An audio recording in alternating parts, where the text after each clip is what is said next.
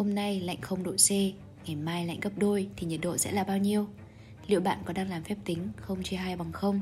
Hãy tạm dừng video một chút để suy nghĩ nhé. Hi hi, xin chào, chúng mình là Vì sao thế nhỉ? Và chào mừng các bạn đã đến với Vì sao số 3.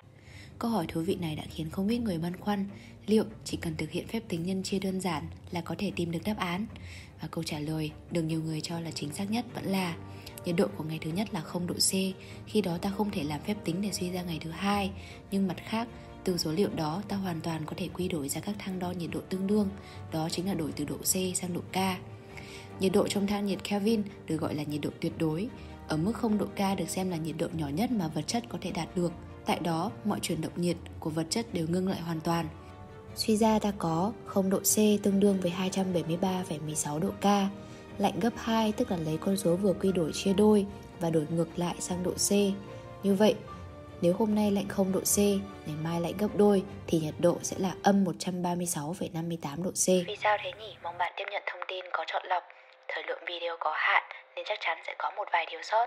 Chúng mình sẵn sàng lắng nghe và tiếp nhận ý kiến đóng góp từ các bạn. Đừng quên ấn theo dõi để biết thêm nhiều điều mới mẻ từ Vì sao nha. Bye for now.